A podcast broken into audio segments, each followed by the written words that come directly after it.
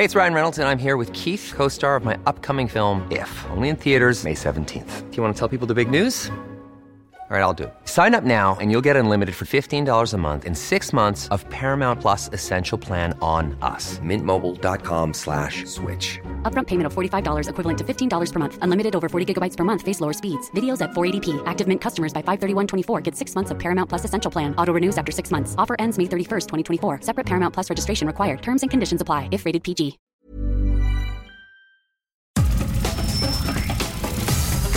Nada más por convivir. Política, cultura y ocio. Con Juan Ignacio Zavala y Julio Patán. Aquí iniciamos.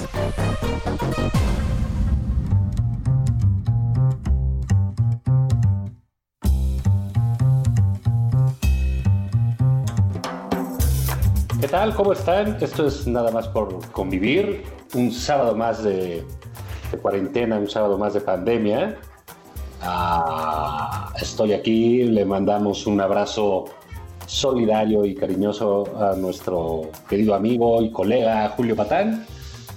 Y bueno, pero la vida sigue y aquí estamos con Luis Antonio Espino, usted lo conoce, es, eh, ha sido invitado a este programa, eh, analista del discurso político, eh, sesudo, agudo, inteligente.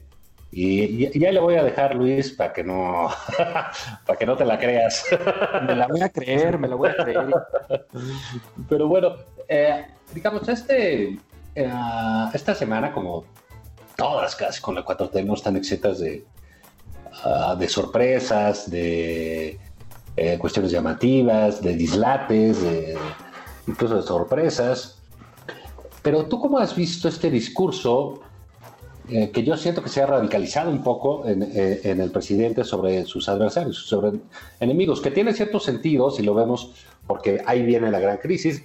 Vivimos una crisis de, de, de salud, como todo el mundo la ha vivido, ¿no? México no, no está exento ni es, la, la, ni es el único que, que tiene eso, pero digamos la crisis económica que se avecina tiene un, nos tiene en un estado de... de incluso de ansiedad, no solo por el encierro, sino por, eh, por lo que va a venir, ¿no?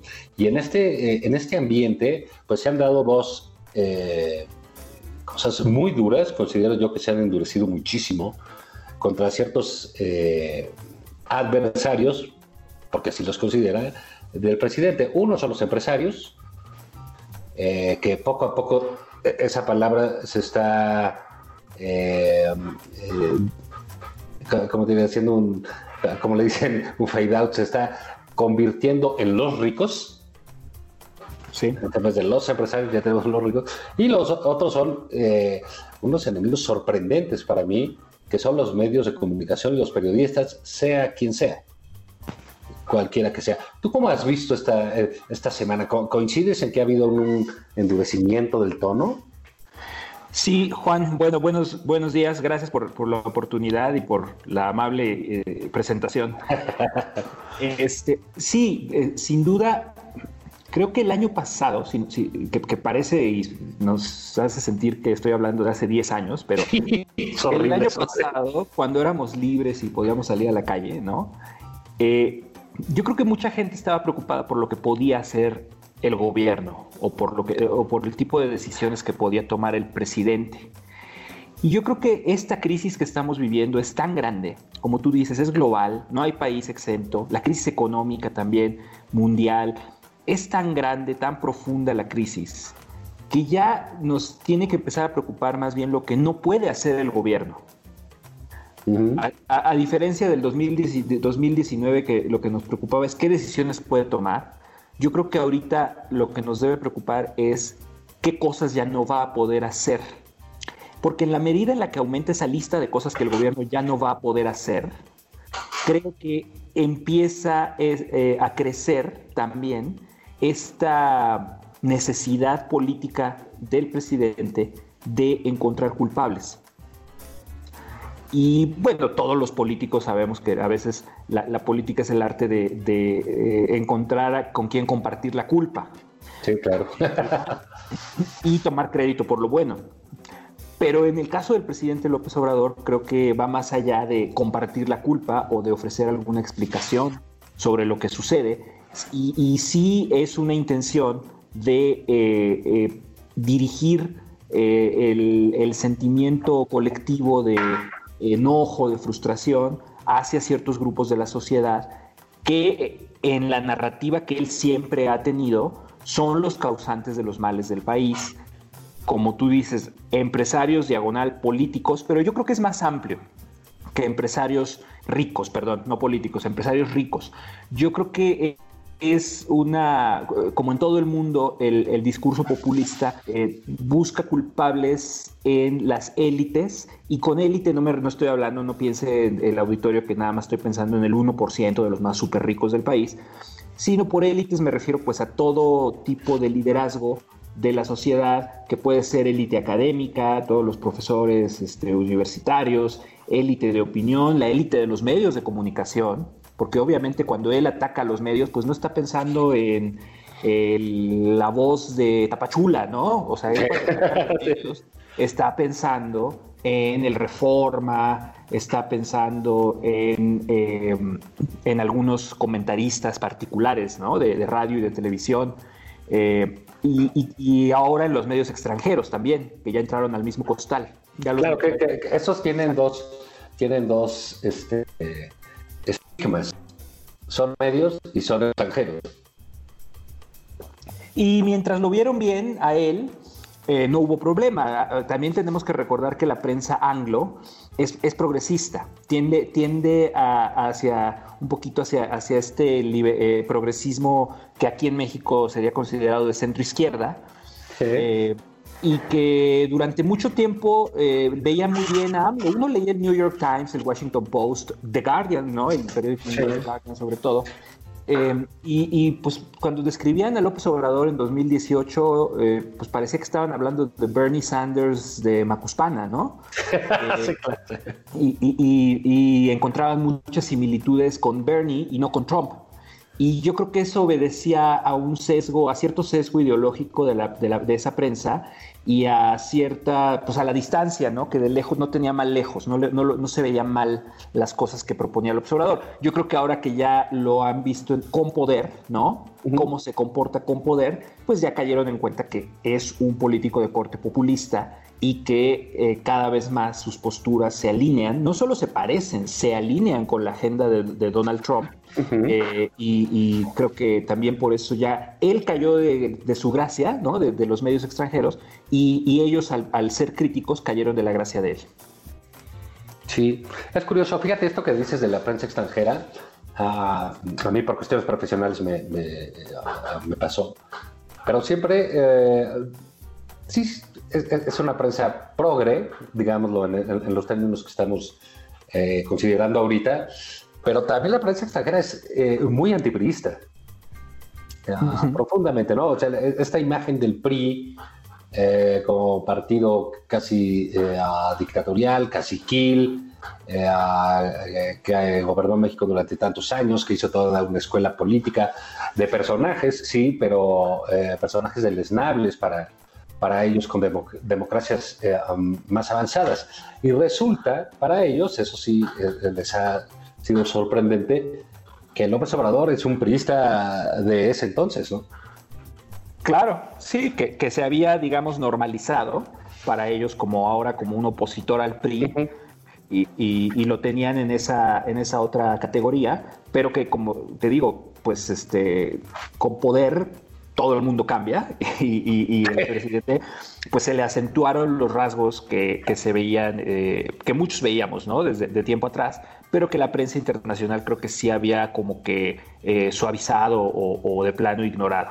Pero el hecho es de que se dieron cuenta que en realidad estamos hablando de, de otro político de, de, del corte de Trump, y creo que... Eh, pues basta ver los reportajes que han sacado últimamente eh, cuando hacen estas famosas listas de qué presidentes han manejado muy bien la pandemia, y ahí encabezando esas listas están las mujeres que tienen posiciones de liderazgo gubernamental, Angela Merkel, eh, Jacinda Ardern de, de Nueva, Nueva Zelanda, Zelanda sí. eh, la presidenta de Corea del Sur, ¿no? Y, y, y luego dicen, bueno, ¿y quiénes lo han hecho bastante mal, y ahí en, en, entre esas listas eh, ya aparece consistentemente el presidente López Obrador.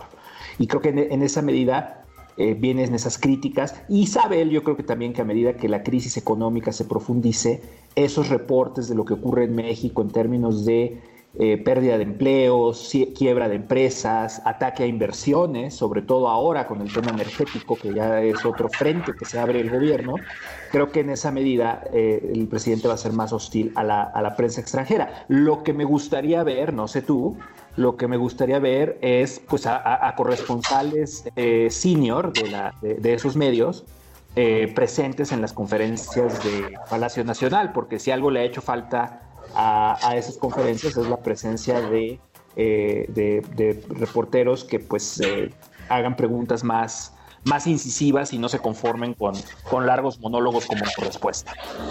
¿Tú crees que ese escenario de, de, de, de ver prensa eh, como de prensa seria, por decirlo de alguna manera, eh, que, que, que los hay, eh? hay, hay, hay reporteros que hacen muy bien su trabajo a pesar de digamos, de las condiciones difíciles que son las conferencias de prensa llenas de paleros, llenas de tontería, llenas de, de, de preguntas lambisconas, de actitudes arrastradas? Eh, ¿Tú crees que poco a poco ese ejercicio de las conferencias de prensa dejen de ser un circo y se conviertan realmente en, en, en una especie de foros de información o intercambios eh, eh, democráticos? ¿O crees que este eh, circo, este show, este happening, este performance que hace el, el, el presidente todos los días va a continuar así? ¿Algún día la, la, la, la, la prensa seria, la prensa formal, que está en crisis por muchas cosas, más que una crisis de credibilidad, también está en una crisis económica durísima, ¿crees que algún día vayan a hacer algo? ¿Crees que vaya a pasar algo distinto en ese sentido? Mira, lo que puede pasar no va a pasar porque el gobierno lo, lo permita o lo, o lo ceda, ¿no? Va a pasar cuando la prensa seria, como tú le dices, tome su papel. Eh, yo te pondré el ejemplo de Estados Unidos, porque en los últimos eh, meses el presidente Trump decidió dar también ruedas de prensa diarias a raíz del, de la pandemia. Sí. Eh, recordemos que Estados Unidos está en campaña ahorita. O sea, en, en teoría ahorita debería haber eh, eventos masivos. Eh, Biden y Trump deberían estar recorriendo todo Estados Unidos, deberían estar en, en, en arenas, en estadios llenos de, de sus seguidores, eh, dando discursos todos los días. Y con la pandemia, pues los dos están encerrados, ¿no? Trump ha salido dos, tres veces a, a, a lugares cerrados también, eh, pero nada más. Eh, no ha podido hacer eh, eh, mítines, ninguno de los dos candidatos. Eh, entonces, en ese contexto, Trump pues, dijo, no sé si inspirado por López Obrador o por consejo de sus asesores, pues hay que, hay que tener presencia diaria en medios. La pandemia nos da un pretexto para salir en la tele todo el tiempo, y vamos a, a hacer una rueda de prensa. Entonces, también rodeado de sus epidemiólogos, que ya es un equipo, aunque el, el, el vocero epi- técnico es este, el doctor Fauci, ¿no? Anthony Fauci, uh-huh. Pero es, es un equipo, ¿no? Él creó, recordemos que el presidente Trump crea una fuerza de tarea, una task force para, para el coronavirus, liderada por el vicepresidente Pence. Eh, sale, empieza a salir diario. Obviamente, eh, eh, Trump lo que hace es Eh, aprovechar el reflector para poner su mensaje y su discurso político y darle a la pandemia una interpretación que se ajusta a su relato, como hizo exactamente aquí López Obrador, que es ajustar los hechos a un relato político, ¿no? Y pues ya, igual que sucedió aquí, al principio minimizó el, el, el, el riesgo, dijo que, pues, que no le veía mucho eh, peligro a, a, a la enfermedad, y después pues fue cambiando, conforme las cosas fueron empeorando, empezó a culpar a China, dijo que el virus lo habían inventado en algún laboratorio, en fin, se puso a decir toda clase de barbaridades Trump. Eh, y al final de cuentas, el desgaste fue enorme, porque allá la prensa, pues no es Lord Molecula y no es este eh, eh, de todo, todo, todo este, todo, toda esta lista de personajes de la primera fila que vemos aquí. Allá te enfrentas a C N N, Washington Post, New York Times, este, etcétera, etcétera, ¿no? Incluso muchos medios locales que, que, que sí eh, preguntan con más fuerza. Y la nota que se convertía, la nota se convertía en unos intercambios muy agresivos de Trump con la prensa. Uh-huh. Eh, la nota era Trump eh, yéndose de la conferencia de prensa súper enojado porque le hicieron unas preguntas que no le gustaron y sentía que era una falta de respeto, periodistas pidiendo la palabra que nunca les daba la palabra y que entonces empezaban a gritar la pregunta. Eh, entonces, ¿qué pasa? Pues que finalmente, como tú intuyes, el espectáculo es diferente, pero no deja de ser espectáculo. O sea, al final de cuentas, el valor de lo que pueda decir alguien como Trump Eh, es muy bajo. O sea, si es un cuate que se pone a decir inyéctense cloro, ¿no?, para prevenir el virus, pues a lo mejor no es tan buena idea hacerle preguntas a una persona que piensa en esos temas, ¿no? Sí, claro. y, el, y el valor informativo de lo que te pueda dar, yo creo que es hasta contraproducente. Hubo más de cien llamadas al nueve once de personas que sí intentaron eh, eh, eh, tomar cloro como, como medida de protección contra el virus. O sea, de ese tamaño es el problema, ¿no? De lo que... Exacto. Si así no está el asunto, mejor... Te, me y entonces, no sé, exacto, entonces no sé qué tan, qué tan contraproducente es, al final de cuentas, tener a estos personajes dos, tres horas diarias con el micrófono en la mano, uh-huh. eh, pero sí, o sea, el, el, por lo menos creo que el ejercicio que hacen allá o, el, o, el, o lo que intentan hacer allá es hacerlo rendir cuentas, es que no les sea tan fácil agarrar el micrófono y empezar a decir barbaridades sin que nadie se atreva a, a, a decirle, oiga, no es así, ¿no? Y, y ese papel eh, eh, que en una democracia pues, lo debería tener la oposición. Eh, en Estados Unidos lo tiene la oposición demócrata, pero aquí en México no tenemos eso. Entonces, tal vez sí sería más sano que hubiera gente en esas conferencias de prensa que cumpliera esa función de por lo menos no hacérselas tan fácil, por lo menos que no impunemente se puedan eh, poner en el, en el, eh, en el podio y soltar cuánta barbaridad se les ocurre. Seis horas, Juan Ignacio. Ya no estamos diciendo dos horas en la mañana siete, y se acabó. Ya estamos hablando de una suma de, de conferencias eh, gubernamentales en las cuales sí se pinta un panorama que eh, no es el panorama que está viviendo la gente en las calles y mucho menos en los hospitales. Sí, y, y, y claro, también te voy a decir una cosa, Luis. Eh, con todo este... asunto que a mí siempre me pareció una ficción, pero este, pues bueno, luego así son eh, las olas de, de opinión que decían que el presidente era un genio de la comunicación y que quién sabe qué. Pues sí, hay, hay genios en las campañas. Este, Fox lo fue. O sea, yo sigo pensando que en México no ha habido un mejor candidato que Vicente Fox, por ejemplo, uh-huh. y no y como presidente pues tuvo una enorme cantidad de hierros eh, y sobre todo un bache de comunicación. Lo, los, lo, los que ganan las presidencias lo, lo, lo hacen en, en comunicación, lo hizo López Obrador, pero creo que como presidente eh, su comunicación está eh, en, un, eh, en, en su nivel de flotación. Porque estar hablando así como habla él tanto tiempo lo está exhibiendo demasiado, ¿no crees? O sea, también tiene esa ventaja de que está, de que conocemos al presidente, sus resortes, eh, digo, a pesar de él, porque no es un hombre que guste de, de, del ejercicio de la transparencia, pero estar hablando en público, que sea en frente de payasos todo el tiempo, eh, finalmente le saca sus resortes. Entonces ya vemos que es un hombre rencoroso, que es un hombre... Eh, eh, Que, que, que odia a profundidad muchas cosas de la historia de su país, que tiene una visión maniquea del país, que tiene una visión muy corta de la vida, que quiere, eh, eh, ¿cómo te diré? Que quiere que su vida sea un ejemplo para todos los demás. Es un hombre autoritario, es un hombre déspota en muchas cosas. Y creo que eso lo logramos ver a partir también de estos este, ejercicios irreflexivos De, de la exhibición de su personalidad, ¿no crees? Sí, mira, voy, voy a citar un tuit de, de alguien que yo sé que es de tus personas favoritas en el mundo. Y dis, me, me pido disculpas por anticipado, querido Juan. Vamos a ir a un corte y a muchas veces. No, pero, pero fíjate, pero viene al caso, viene al caso. Eh, Denise Dresser. Uh, que la dice, que... claro, pero espera, No, no, viene al caso, mira, eh, dice, dice ella, a, a López-Gatell, ¿no? Que pues es eh, básicamente un, un político con bata que, que eh, tiene exactamente el mismo patrón discursivo de López Obrador. Dice Denise Dresser, a López-Gatell se le piden posturas creíbles, claras, concisas y consistentes.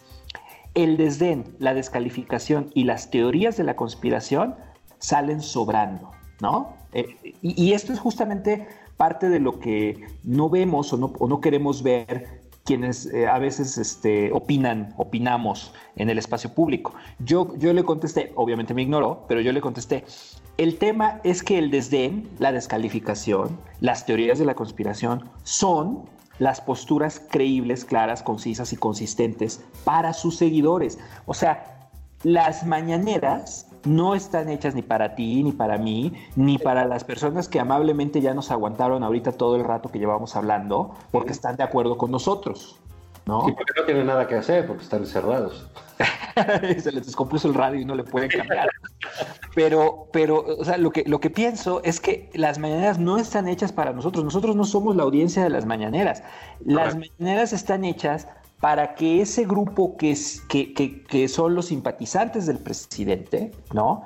eh, eh, tenga el, el material, digamos, para defenderlo. Eh, el presidente, a, a, hay que acordarnos, se considera a sí mismo una especie de maestro, de, de pedagogo. Él habla mucho de algo que le dice analfabetismo político. ¿Qué quiere decir para el presidente ser analfabeta político? Que no pienses como él. Entonces, en, en el momento en el que él se cree maestro, un pedagogo, y dice, yo te voy a quitar lo analfabeto, es yo te voy a convertir. Y aquí empieza a operar esa visión, ese pensamiento y esa comunicación que, eh, que se parece más a la de los grupos religiosos, o que toma elementos de la comunicación de los grupos religiosos cerrados, ¿no? ¿Cuál es esa, ¿Cuáles son esos elementos? Pues, por ejemplo, decirle a los miembros del grupo que afuera... Eh, hay, el mundo está muy mal, que hay vicio, hay pecado, hay corrupción, hay impureza. Que claro, la... Tienes toda la razón, son, son, está hecha para sus feligreses, son misas. Sí, que la misión del grupo es purificar a ese mundo corrupto, eh, pecador, eh, ma- malvado, ¿no?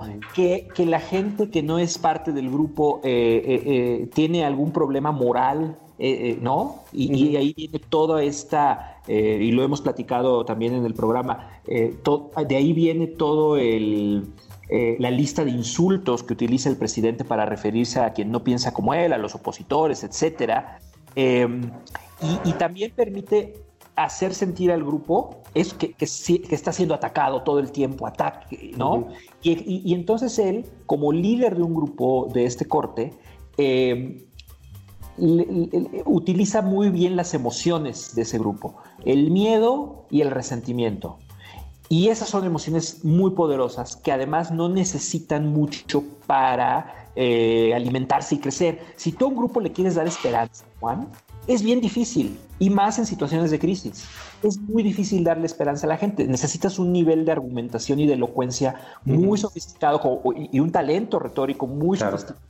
Como por ejemplo el que, el que tiene Barack Obama, ¿no? Ese tipo de liderazgos que, que son capaces de pintarte un futuro sorry, ¿no? Un futuro mejor. Pero el miedo y, la, y, la, y el, y el eh, resentimiento son más fáciles de, de, eh, eh, de manejar, sí. propagar. Y ahí es justamente donde yo creo que el presidente logra controlar el debate, controla el lenguaje, controla la narrativa, o sea, ese relato que le va contando a la gente diario de quiénes son los buenos, quiénes son los malos, qué nos hicieron los malos, por qué hay que castigar a los malos y cómo vamos a castigar a los malos. Cualquiera sí. que le ponga atención a la mañanera, la mañanera es eso, es una explicación diaria de okay. quiénes somos los buenos, quiénes son los malos, qué daño nos hicieron y cómo los vamos a castigar. Y eso diario refuerza y unifica al grupo, Juan. Ok. Luis, te agradezco muchísimo estos eh, comentarios. Eh, digo, vamos a seguir en esto porque pues, es la, la vida del país. Eh, suerte allá en, en, en tu encierro y muchas gracias por tus comentarios. Nosotros vamos a ir un corte aquí nada más por convivir. Gracias, Juan. Un saludo a todos. Hasta luego.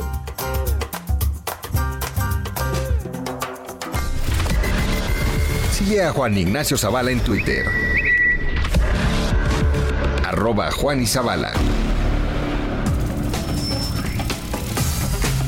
Esto fue Nada más por convivir, el espacio con política, cultura y ocio con Juan Ignacio Zavala y Julio Patán.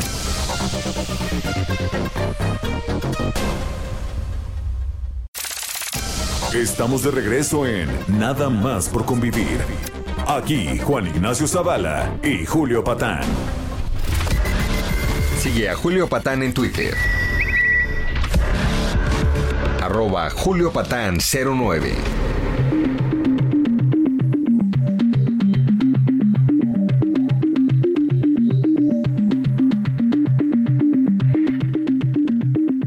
¿Qué tal? ¿Cómo están? Eh, ya estamos de regreso aquí en Nada más por convivir.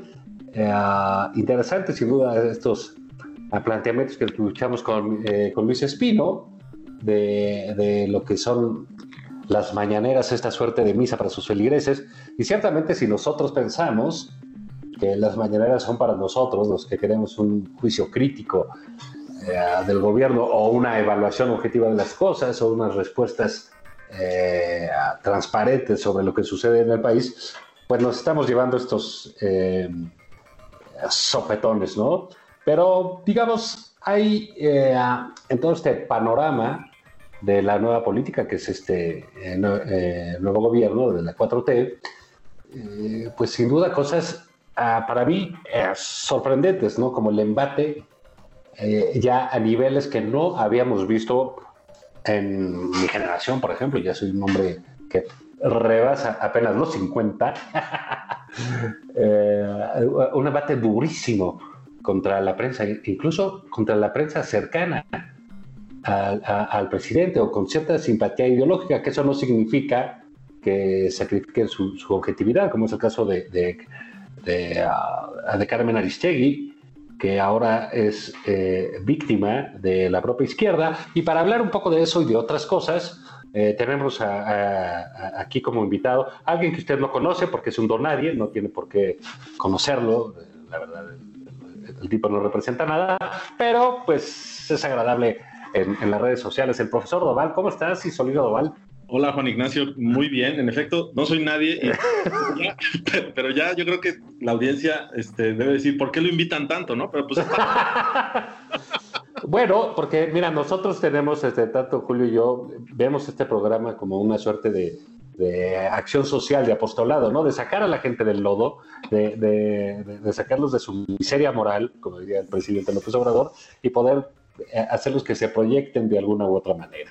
Oye, no, pero muy contento de estar aquí esta, en esta oportunidad. Y como decías hace rato, la verdad es que llama mucho la atención cómo eh, ya esta, esta, pues hay que decirlo con su nombre, ¿no? La propaganda de la cuatro T, pues está alcanzando, está alcanzando a, a personas que dentro de toda su capacidad crítica, pues a, le habían concedido algo al, en su momento al candidato, y que quizá sí es momento de decir qué está pasando, ¿no? Porque justo que, que, una, que un reportaje, que, que, que una historia que, que transmitió Carmen Aristegui haya provocado esta andanada de, de ataques por parte de, de la agencia de noticias del Estado mexicano, pues sí llama mucho la atención. Yo creo que sí hay que ponerse como atentos a eso, ¿no?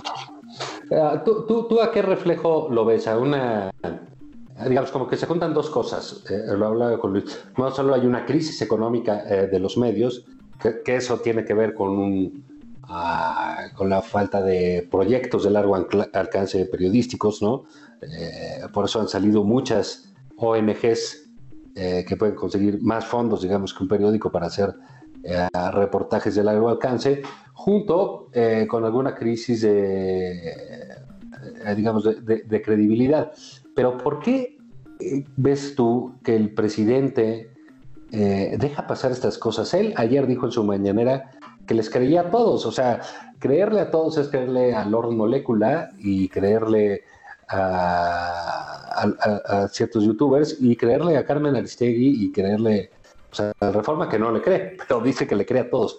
¿Qué es esto? O sea, en, en términos de lenguaje, ¿qué significa? Yo creo que yo creo que dirían dos planos. Un plano, como dices, de lenguaje, que me parece que está eh, en, en un segundo nivel. Y otro más importante, que me atrevería a decir que, que es de, de, de modos de ser de, de, del presidente, que es un poco querer quedar bien con todos, ¿no? Creo que ya lo hemos platicado, él nunca da malas noticias, o sea, él, él nunca ha dicho una mala noticia en lo que va el sexenio, y, y no digamos antes. Eh, y, y creo que en esa, en esa ingenuidad que tiene, entre comillas, creo que acepta todo, ¿no?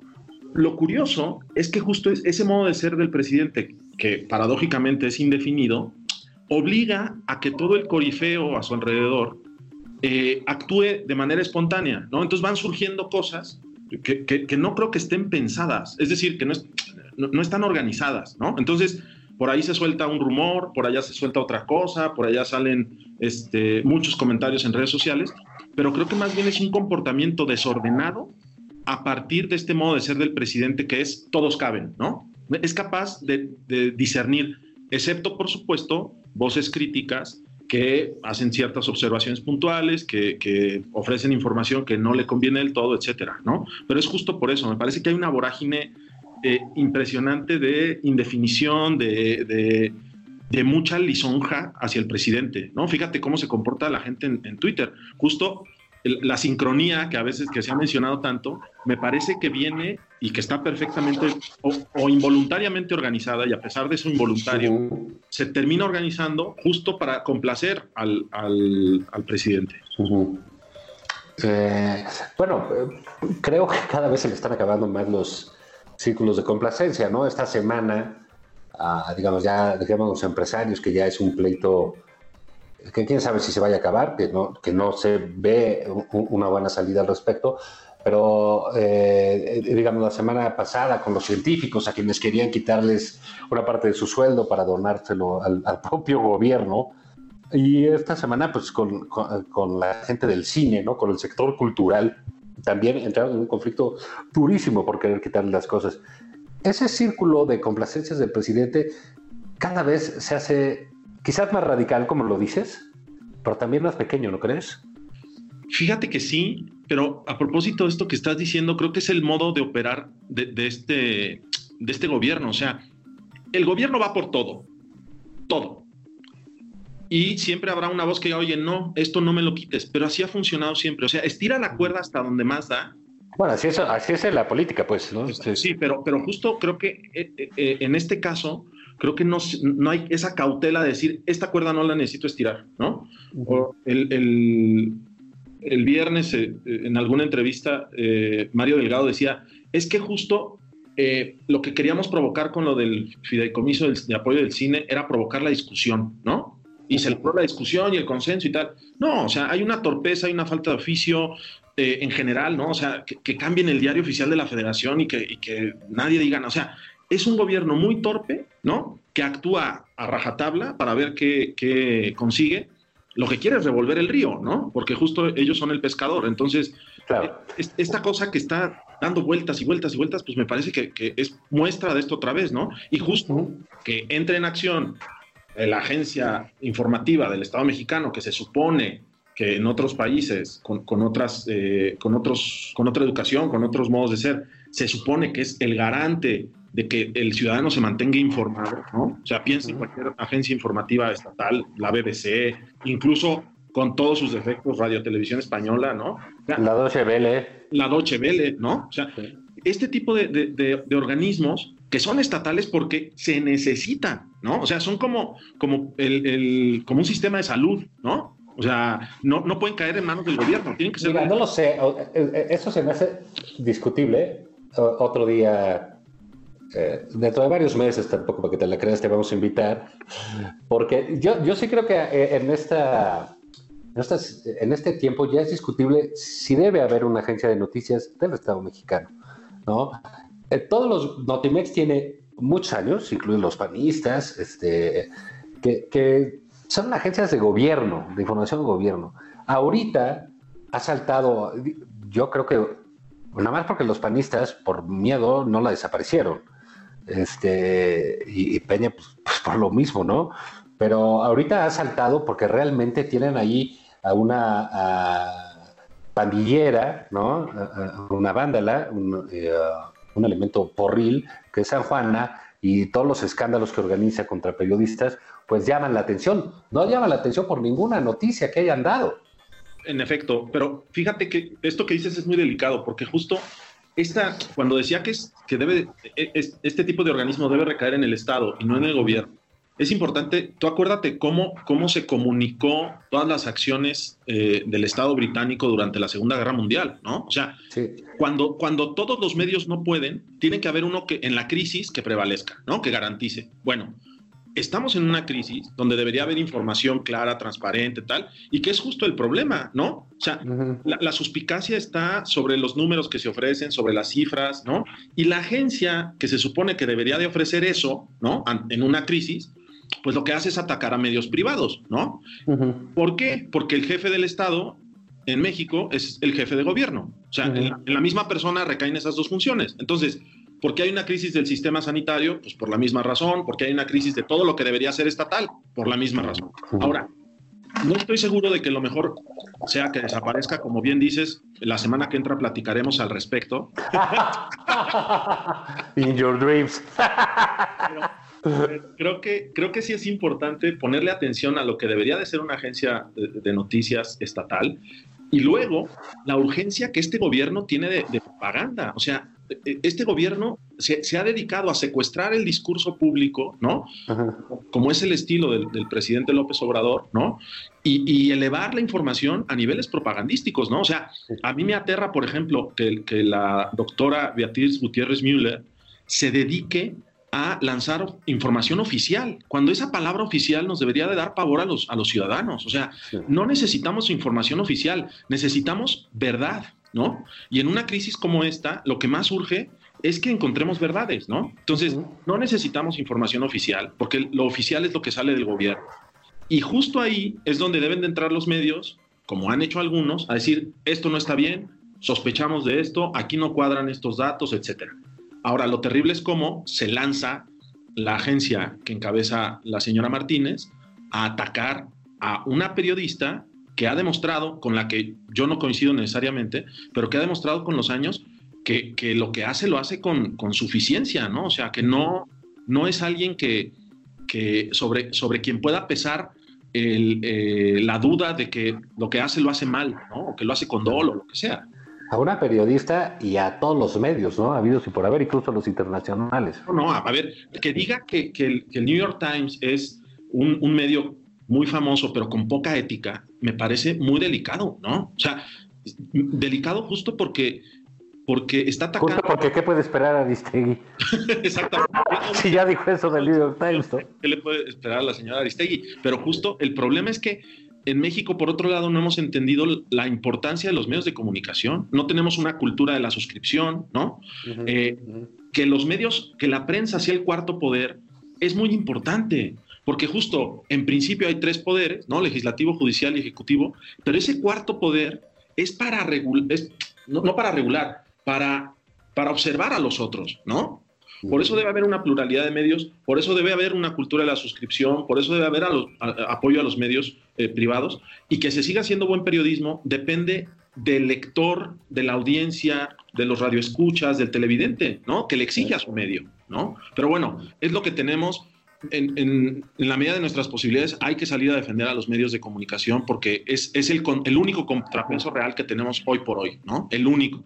Lo que pasó el viernes, que Reforma volvió a avisar que entró alguien a, a su redacción, o sea, me parece muy delicado. Este, que haya una crisis ahorita de medios es, es importante eh, atenderlo, y que haya una cultura de la suscripción. Hay que suscribirnos a nuestros medios de comunicación, ¿no? Suscribo, mi estimado Isolino, lo que dices, y déjame hacer un, un, un, un camisito de tema, ¿no? Por, por, por el tiempo, eh, de esta crisis que dices que, que, que vivimos. ¿Tú cómo...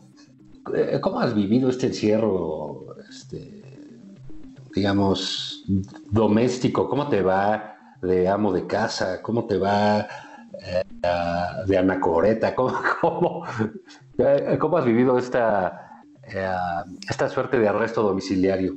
A ver, por, por defectos de formación, creo que es, es el sueño dorado de cualquier filósofo, ¿no? Estar encerrado en, en su casa. Me siento un poco como Montaigne, ¿no? Encerrado... Ya estoy empezando a escribir en las vigas de madera, ¿no? Testimonio. en efecto tengo cierto componente de misantropía, ¿no? Este, eh, cuando he tenido que salir, voy con escafandra, ¿no? O sea, me aterro a la gente, eh, trato de alejarme lo más posible.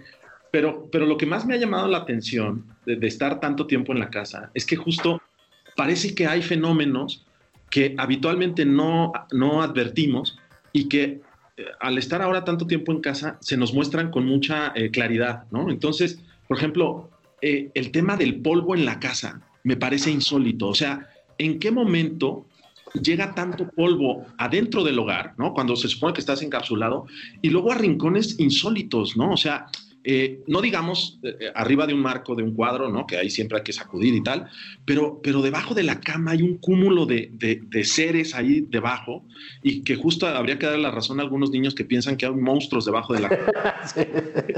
Porque de verdad no, no sabe uno qué pasa ahí, ¿no? O sea, ¿por qué una aspiradora? Serán tus prejuicios y tus no, ideas. No, no, no. O sea, una aspiradora es un artículo de primera necesidad, pero una buena aspiradora, o sea, que, que, que, que limpie todo de una manera eh, eh, radical, ¿no? Y que nos prevenga de, de, de los virus, de estos que, que ahora sabemos y de los que no sabemos, ¿no? Porque hay un montón de cosas ahí a nuestro alrededor.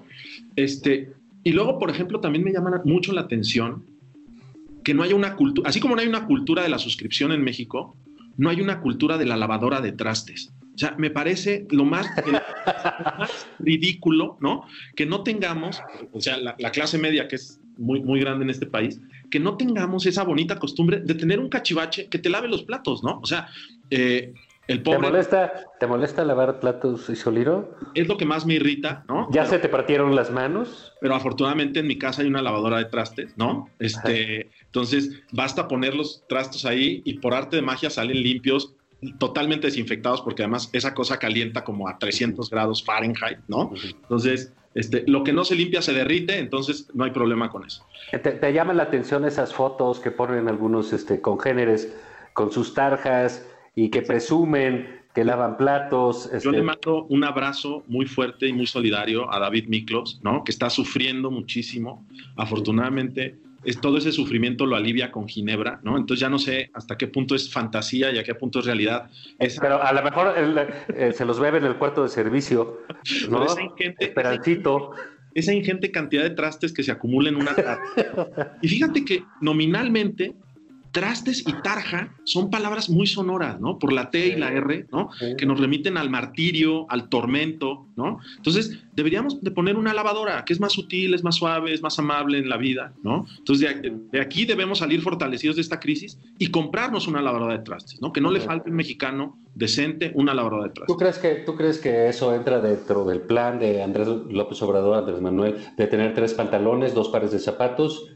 ¿Y tú agregarías una lavadora de trastes? Por supuesto que sí. De hecho, los, los municipios de La Esperanza, ¿no? Lo son. Habrá una lavadora de trastes en cada municipio. Ajá. Esto es lo que quienes nos van a conducir a la, al, al progreso, al desarrollo, ¿no? Olvídense del P I B. Necesitamos lavadoras de trastes. Ajá. Oye, este, eh, Isolino, en esta eh, eh, fenomenología de la vida doméstica que acabas de abordar, eh, pues eh, te ha visto en redes ahí que también has hecho este, una torta española, o sea, huevos revueltos, ¿no? Para los mexicanos con papas, una mierda de platillo, pero que a ustedes por ciertos complejos les parece eh, algo maravilloso, ¿no? Eh, ¿Cómo te sientes eh, cocinando? ¿Vas a tomar clases de zumba? ¿Qué más sigue en esto? A ver, eh, en mi casa éramos tres hermanos varones, ¿no? Entonces mi mamá nos entretenía cocinando. Entonces los tres sabemos cocinar muy bien. Yo, sobre todo como soy el mayor, yo sé cocinar mucho mejor que los otros dos. Ajá, mi, ámbito natural, mi ámbito natural es la cocina, ¿no? O sea, es donde mejor me, me desenvuelvo. Eh, soy, soy amo de casa desde que me casé, ¿no? Sí, yo te conocí con delantal, de hecho, sí. Entonces creo que por ahí no ha habido ningún descubrimiento. Lamento mucho que la gente empiece a cocinar sin, sin, sin saber nada, ¿no? Y se enfrente a la... Sin cierta mística, ¿no? Como una novedad, ¿no? O sea, con, con mucha... Es que hay gente muy naif, ¿no? Y luego tienen el atrevimiento de poner en redes sociales las fotos de sus bodrios, ¿no? Sí. Entonces, a esa gente hay que darle una lección y un abrazo, ¿no? ¿Hiciste, ¿hiciste algún día panqué de plátano? Hice, hago panqué de plátano. Mi panqué, mi panqué de plátano es el mejor del mundo, ¿no? La señora puede dar fe de ello. Mi tortilla de papas no es huevo revuelto, Juan. Yo sé que luego en Michoacán hay... terminan de entenderse. Se, seguramente. No, no soy de Michoacán. No, pero... A pesar de tus complejos españoles. Es que no se entiende. Este, pero bueno, yo creo que lo que hay que hacer es eh, animarse, relajarse y sobre todo no poner todo lo que hacemos en, en redes sociales. O sea, no pongan fotos de la comida. Eh, Instagram nos ha hecho mucho daño en este encierro, ¿no? O sea, eh, la gente ya se empieza a caer cuando está haciendo ejercicios para que no les roben su sonrisa, ¿no? Sí, claro. Me parece que se lo merecen por esta sobreexposición. Eh, Qué importante es sonreír, ¿no? Es que... No, es más importante, más importante comer que sonreír.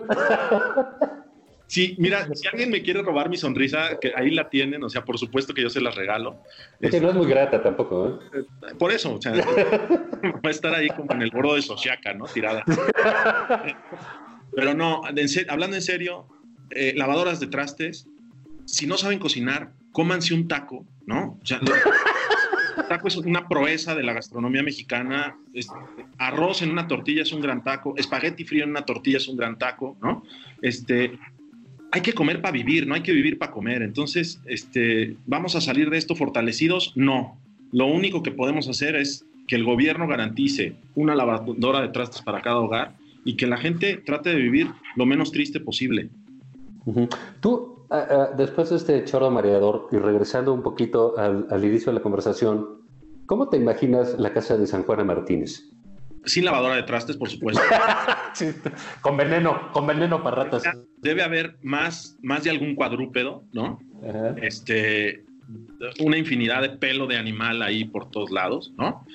No, no me imagino vivir bajo esa masa de pelo, debe ser horrible, ¿no? Entonces, además de ese pelo canino o felino, también debe haber una cantidad de cabello humano eh, con, que, con ninguna, ceborrea, con ceborrea, que, sí. que ninguna aspiradora puede soportar.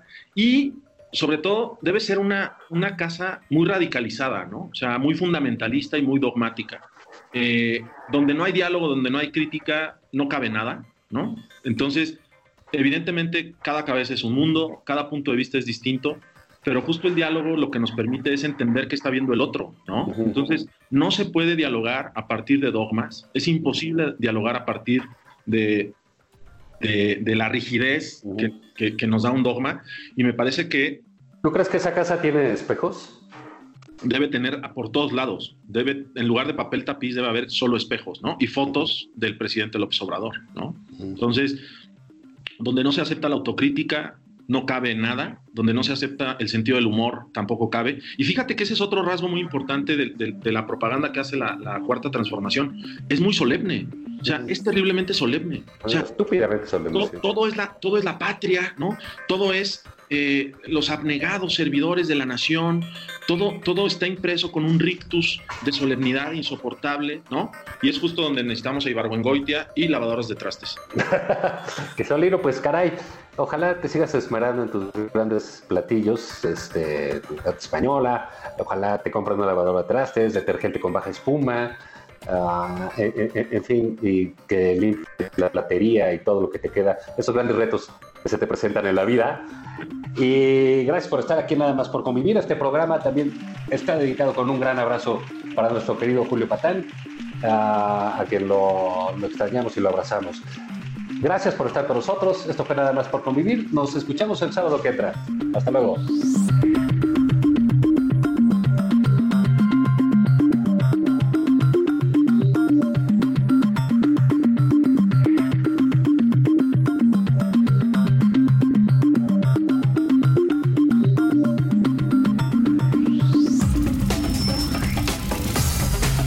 Esto fue Nada Más por Convivir.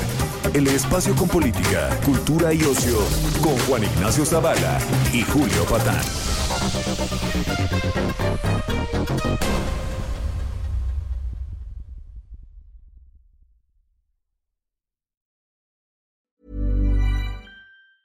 Ever catch yourself eating the same flavorless dinner three days in a row?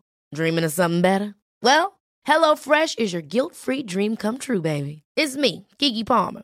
Let's wake up those taste buds with hot, juicy pecan-crusted chicken or garlic butter shrimp scampi. Mm. Hello Fresh. Stop dreaming of all the delicious possibilities and dig in at hello fresh dot com. Let's get this dinner party started.